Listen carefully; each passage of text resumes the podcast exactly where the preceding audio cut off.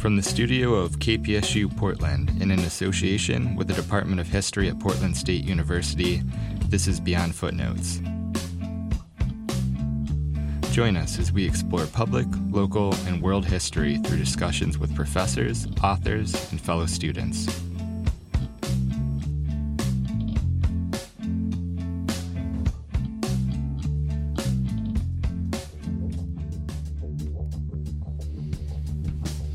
Thank you for joining us. This is Beyond Footnotes. I'm Ryan Wisnor.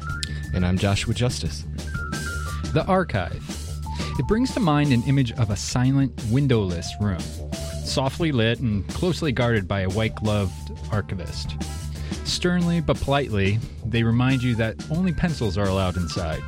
Now, for historians, this nuanced environment is where they thrive. Some cross oceans to look at primary documents with the zeal of a treasure hunter. Long before those files reached the archive, numerous hands created, cared for, and organized each document. But for many community groups, social justice organizations, and activists, the immediate needs tied to their struggles made deprioritize document preservation.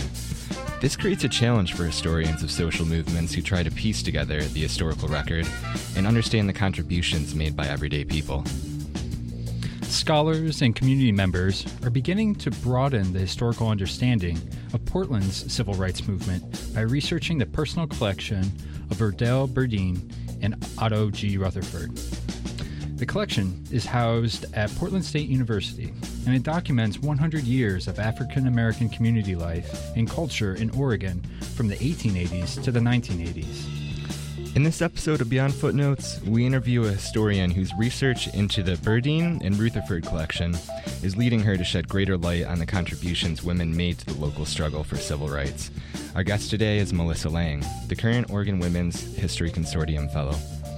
Melissa is completing her master's at Portland State University, and her work focuses on women's organization and activism for civil rights in Portland. We'll ask her about the research she's conducting in local archives and about how women's clubs acted as a vehicle for community organizing and social change. Melissa is also the current secretary of Portland and Portland's NAACP Executive Committee and the programs coordinator for the local nonprofit Know Your City, where she coordinates events that utilize art and local history to engage and empower communities within Portland. She'll share with us her insight on how her training as a public historian informs her work at the NAACP in Know Your City. Welcome, Melissa. Thanks for joining us. Hello. So, Melissa, uh, maybe you can begin by telling us a little bit more regarding um, how the West Coast civil rights movement, maybe particularly in Portland, differs from maybe the civil rights movement that folks um, experienced in the South or the Northeast. Yeah, so the civil rights movement in the West was different in that the black communities that were established here, particularly in Portland, so besides the West, but here in Portland, you know, were established in a state that excluded them to begin with. And so Portland had a very small black community. Um, and that, I think, dramatically affected the civil rights movement here in terms of how they organized and their successes in that. How has this historiography previously been looked at in the West, uh, the West Coast civil rights movement. So uh, maybe, maybe if you could start by telling us what time period you're researching. My thesis primarily focuses on the post-war years. So anything from 1945 to 1960, um, which is also sort of considered the classical period of the civil rights movement. Um, but in order to do that, I am also examining um, the prior generation of social activists in the movement in terms of the progressive era. So, in terms of the historiography, there's not a lot on women in Oregon in the civil rights movement. There's been, you know, a book and some articles about Beatrice Cannady, which are really great, and some other articles, but really they're kind of left out of the narrative of how civil rights occurred in Oregon. So, what are some of the organizations? I, I, the, after reading some of your the, the seminar papers that you produced, I got, I got a little bit of an introduction that there were a number of organizations and community groups that already existed that women found their their the way to um, to uh, to engage with the civil rights movement. What were some of those? Yeah, so um, m- many of the women who worked for the civil rights movement in Oregon. We're also part of what was called the Oregon Association of Colored Women's Clubs, which was started in uh, the same year as actually the NAACP in 1914 in Oregon. And uh, that group was a branch of the National Association of Colored Women's Clubs. And basically, the idea is that it consolidated many small clubs made up of about, you know, as little as five and then to 10, 15 uh, women. And the clubs all sort of had their own missions, whether it was uh, the Culture Club, uh, the Harriet Tubman Club, the uh, Quonset Club, um, the Altruistic Club. And they found greater power in being able to sort of coalesce under an Oregon branch, and then there was a regional branch, and then that all kind of came under the national branch. So it gave these women the opportunity to do direct local work at the same time in conversation with the national movement and women nationally.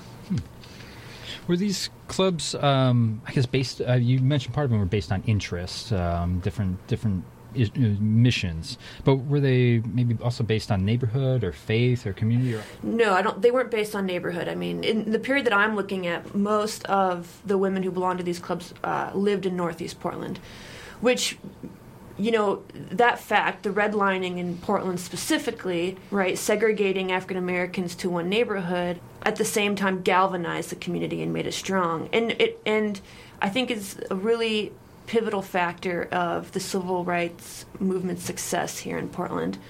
Um, but it also raises a lot of questions um, in terms of, you know, one of these things that uh, projects that the women were really interested in was letter writing and they would write letters to um, if they found out that somebody was sick in the neighborhood, if they found out that somebody had just had a baby, if they found out that somebody had lost a parent, um, and, and these could be complete strangers, they would create a budget and write letters from themselves, from the or, from the club, and mail it out. And the odd thing is, is that often these places where these letters were mailed to were just down the street.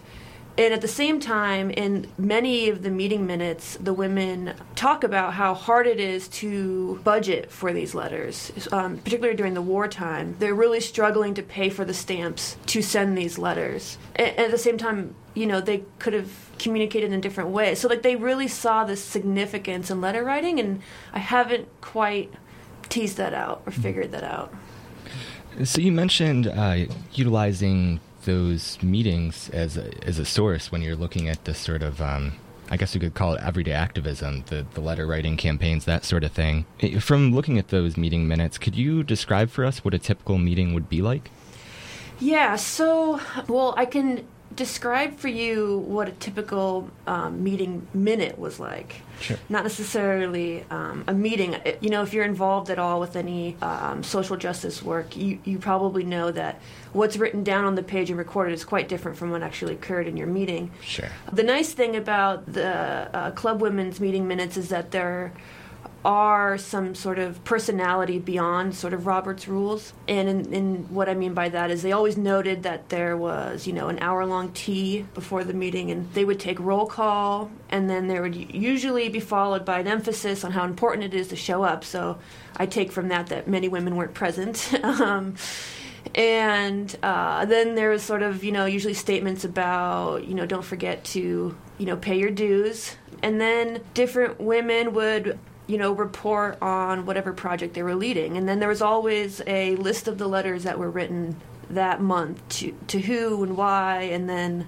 um, how many stamps needed to be bought and that sort of thing. And then there was, you know, some meeting minutes ended there, some meeting uh, minutes were, are really powerful. For example, I believe it was in 1957, though it's been a while since I looked at it, but in 1957, the uh, organization had decided to take out the word colored from their organization's title, and they, you know, saw it as not in line with their mission of interracial integration.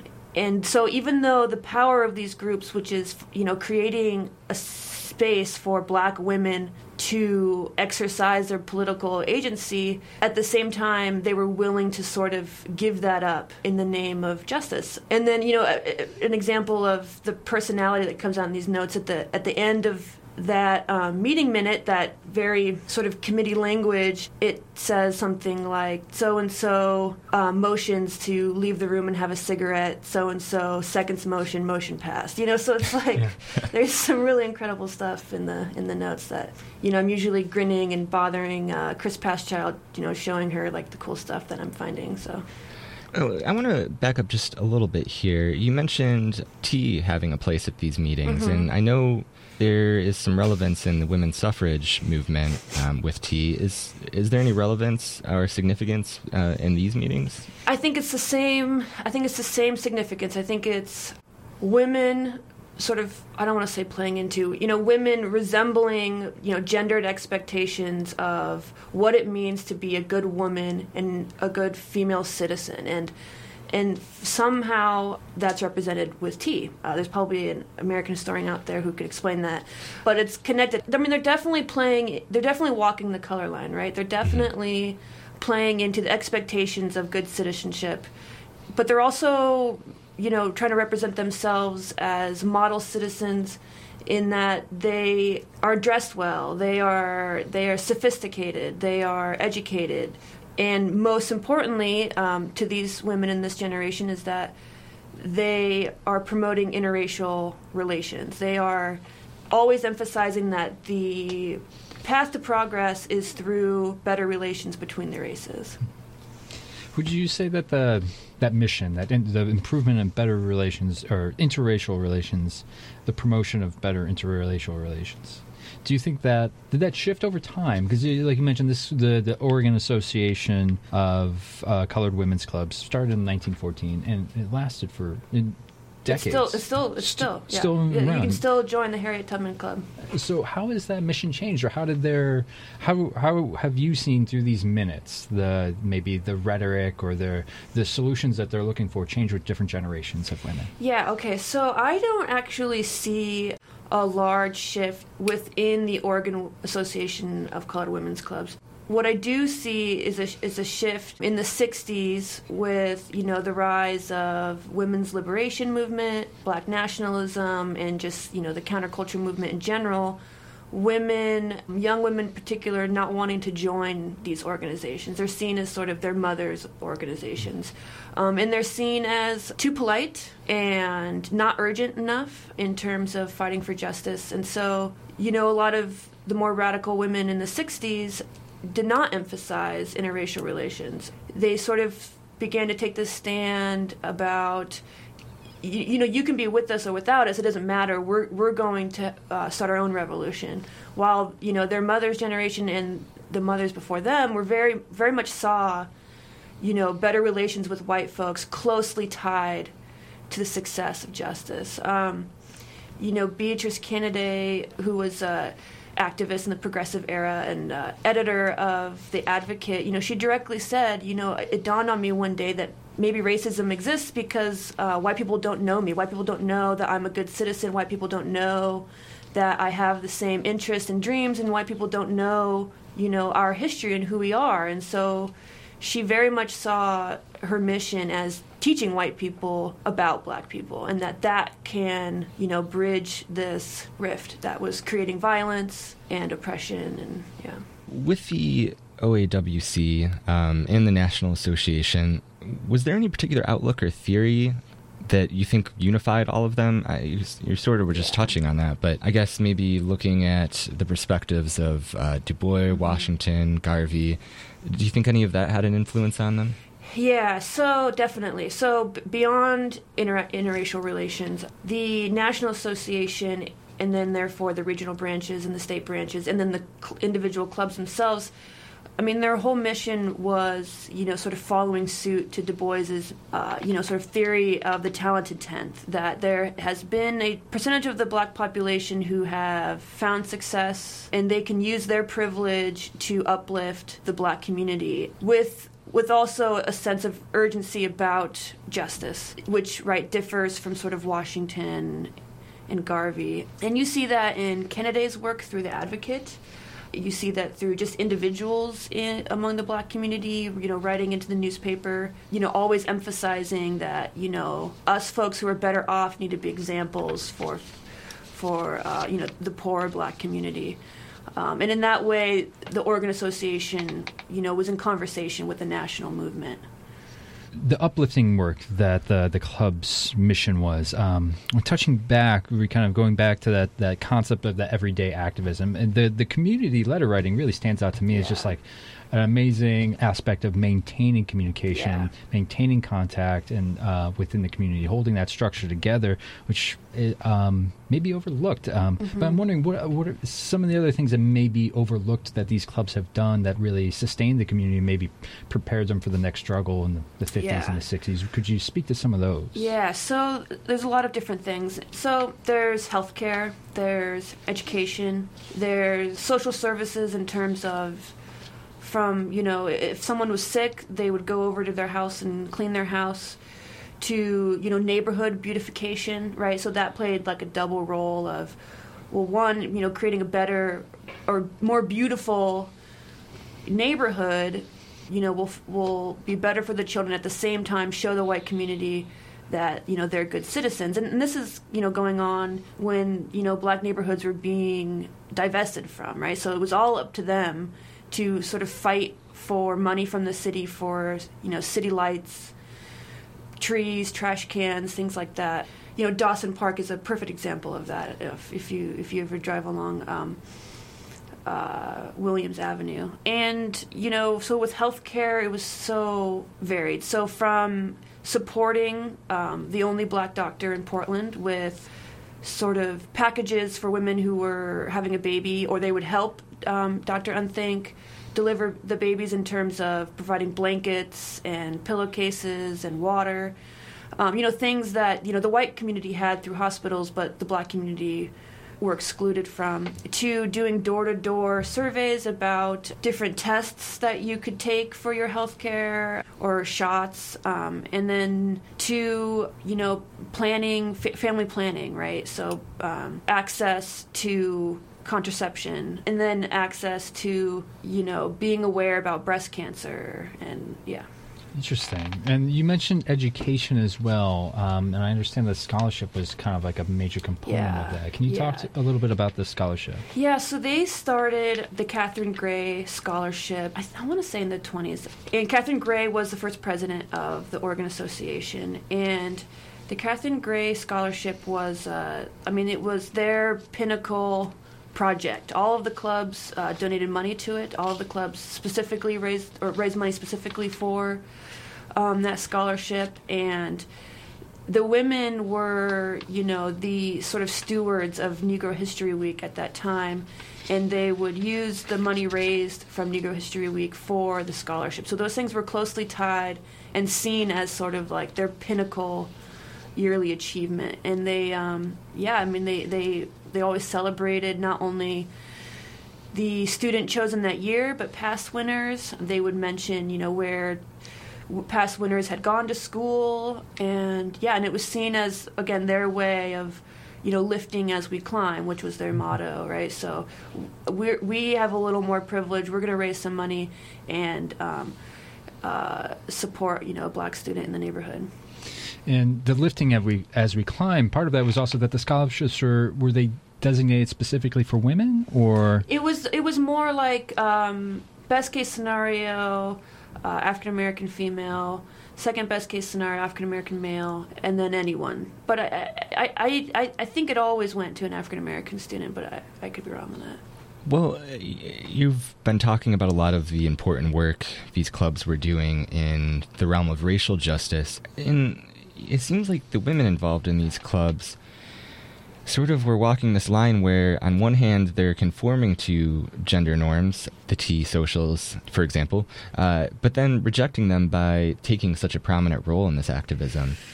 Could you maybe speak a little bit to this uh, dichotomy between yeah. those two? Yeah, so they were definitely, you know, exercising both of those. So as I, as yeah, as we talked about, they were definitely, you know, conforming to sort of like expectations of womanhood.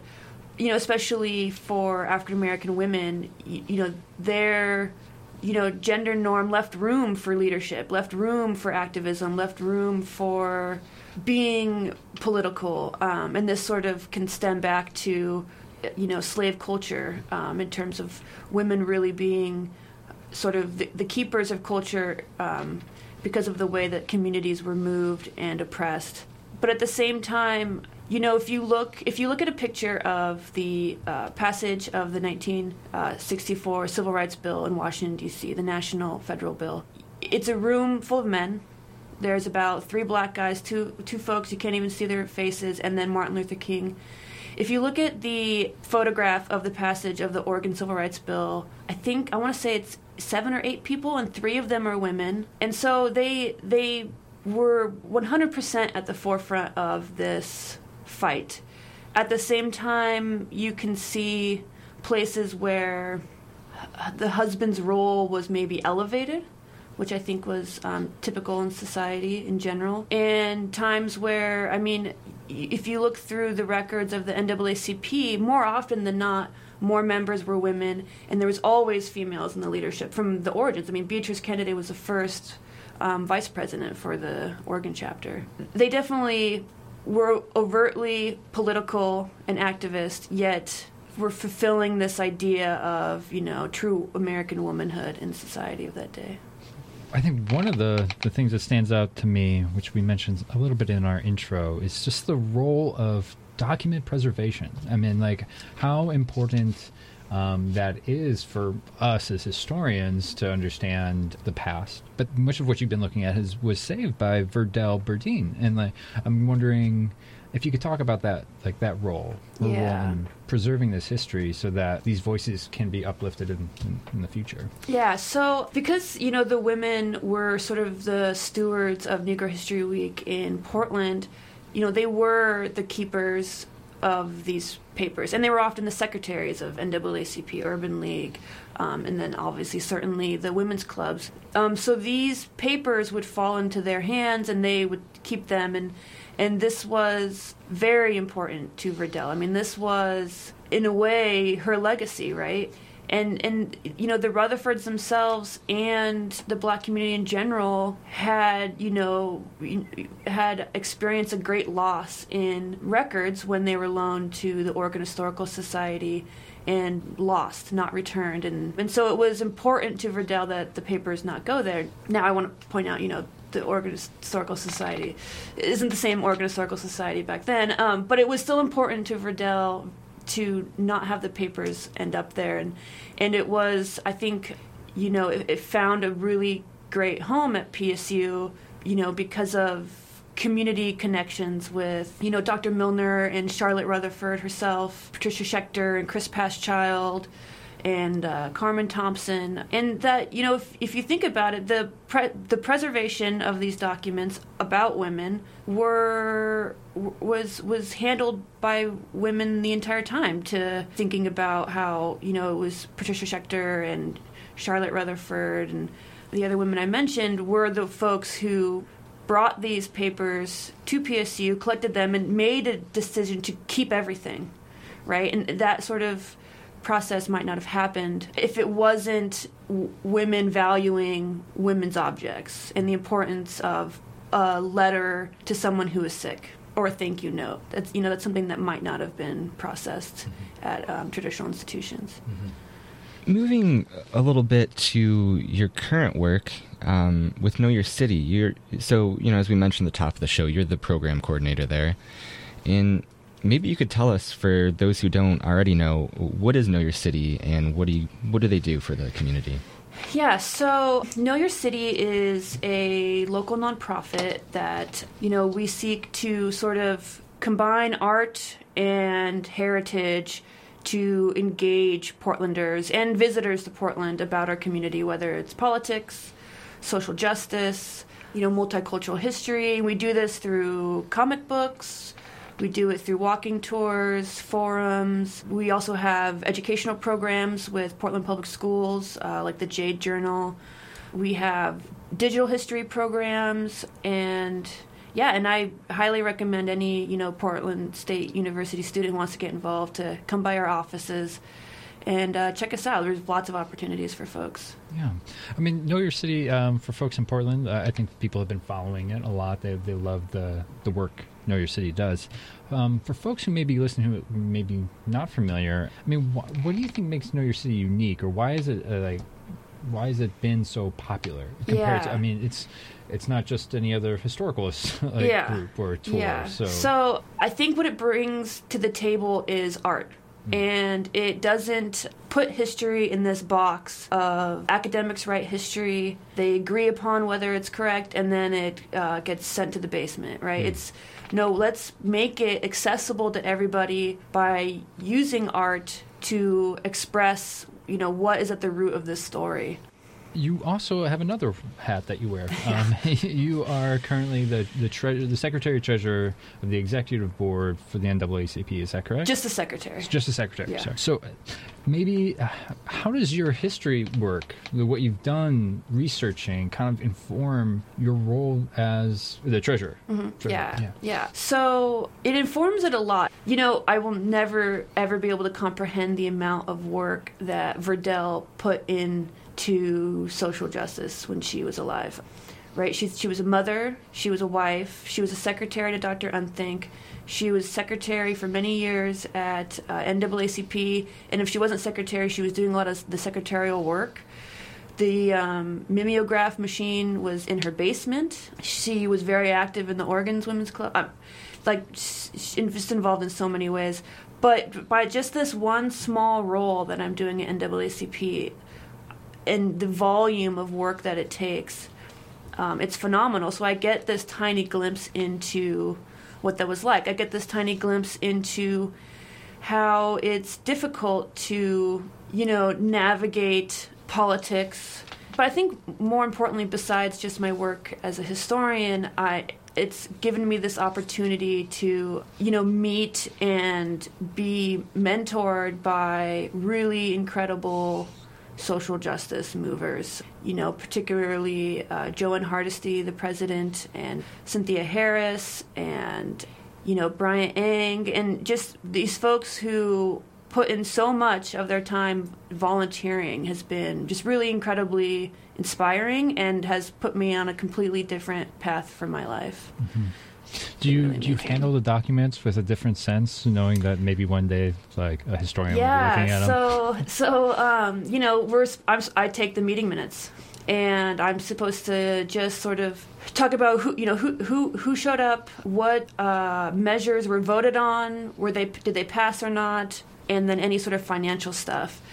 But I'm compelled to write notes about what was discussed and and the nuances of these conversations. You know, and I'm often told like, no, we need to keep it simple, and, I, and I'm thinking, no, we need to. This needs to be preserved. Like, there's, you know, we need we need to offer documents for historians to have an understanding of the work that they do today. Interesting. It seems like your current work has sort of shifted into the, the sort of roles that you've researched in the past. Yeah. Um, and so, I guess you know, sort of along those those same lines, how do you see you know the future of these organizations being preserved? You know, outside of what you're doing with the the meeting minutes, like, do you see that somebody sort of uh, like Verdell in in the organization now who's taking taking steps to preserve a lot of this information for future archives? Yeah, so it's different now, right? Because we have a thing called Google Drive. Right. We're familiar. yeah, and so uh, how that will affect how historians work, I don't know. Right? Will will our Google Google Drive survive? Do we want our Google Drive to survive? Oh, um, and we and we you know discuss these things at our meetings in terms of access, but then also sustainability. How do we preserve documents so that if if I leave without much notice, can somebody easily fulfill that role? Yeah, I I think that's something that, um, as historians, a lot of us think about. How can we make it so that the work we're doing doesn't end with us, and that other people can can access it? I mean, yeah, especially. but how does that affect like the the the the, the documents you're creating, right? Yeah. It's like uh, Adams and Jefferson, you know, writing for posterity. It's like Yeah. kind of awkward and yeah. Uh, well, I really appreciate you coming down today. It's been a great conversation, and uh, it's, it's been a real pleasure having you on the show, Melissa. Thank you. Yeah, thank you so much for joining us. I feel like I learned a lot about Portland history. Cool. Beyond Footnotes, sponsored by the PSU Department of History, and was recorded in the studios of KPSU. Music in this episode from the Sharpshooters and Love Apple. Joshua and I want to thank everyone who's been listening to the show this year uh, and want to welcome everyone to the start of our spring season. We post new episodes every other week, and we hope you keep listening. And if you want to help us out even more, please tell your friends about the show. And you can listen to all of our past uh, shows on iTunes and stay up to date about upcoming episodes on Facebook and Twitter. So uh, check out Beyond Footnotes on iTunes or on SoundCloud or kpsu.org, um, where you'll find our blog. So signing off, I'm Ryan Wisnor. And I'm Joshua Justice. Thanks for listening.